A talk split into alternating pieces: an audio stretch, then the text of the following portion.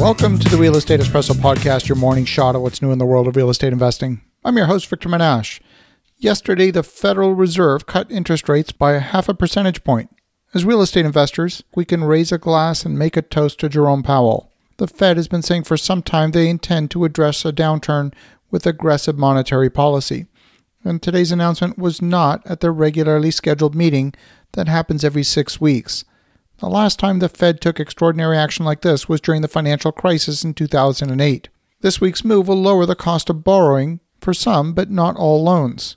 Long term rates are linked to the yield on the 10 year Treasury, which is determined by market forces more than the actual short term lending rate set by the Fed.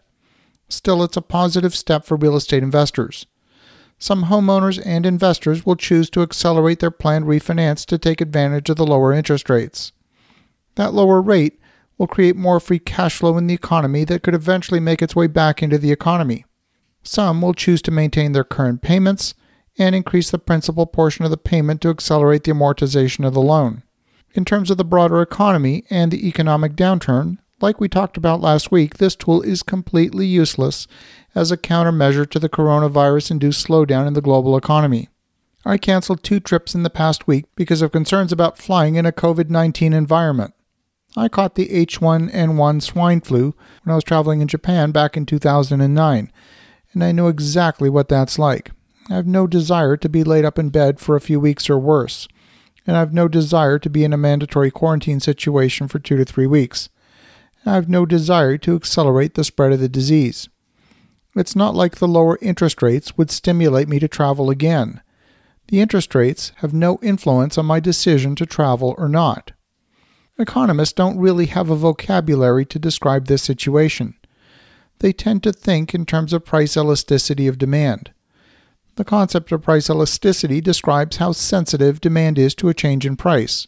For example, if my flight to Italy last week was to increase, say, to $2,000, I would probably choose not to travel based on price, and of course, because of the risk of coronavirus infection. But if the price were to drop to, say, $300, I would definitely travel under normal circumstances, but we're not in normal circumstances, and I would still choose not to travel because of the risk of the coronavirus infection. So while demand might be elastic with price, it's highly inelastic due to the coronavirus. The two are not connected in any way. So that's the demand side of the equation. Let's look a little bit at the supply side. A recent report published in the Harvard Business Review last week speaks directly to the supply chain disruptions. If you want to go buy a new Fiat automobile, they've shut down the factory in Serbia due to part shortages. Perhaps you're looking for a new Hyundai or Kia SUV. Here, too, manufacturing plants in Korea have been shut down due to part shortages. Now, there's a fairly healthy inventory on dealer lots in the market. Luxury automakers like Mercedes and BMW have the lowest inventories in the market at 35 days. Ford has nearly 80 days of inventory on dealer lots, and in fact, Kia only has 34 days of inventory. We can start to expect supply chain disruptions starting to appear in dealer showrooms in the coming weeks as lead times for new cars extend. Those with inventory will get the sale, 60 days of inventory is considered normal in the industry. So perhaps lower interest rates might stimulate a few people to go out and buy a new car. For the time being, there's ample supply, but in a few weeks we can expect some models will be more difficult to source. Some buyers may substitute for another product. Then again, some may choose to wait until conditions normalize before making any major financial decisions. Some people, including myself, are stocking up on everyday essentials. I've got about two months' supply of toilet paper at my house. Some stores have reported running out of inventory completely. And while toilet paper is selling really well right now, once the coronavirus outbreak is over with, I won't be buying toilet paper for a little while. And that immediate increase in demand will be balanced by a slowdown in demand in future months.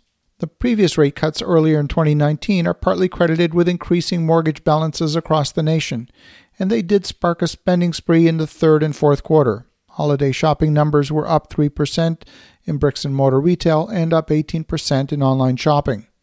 But the current round of panic buying is causing many stores to run out of everyday products.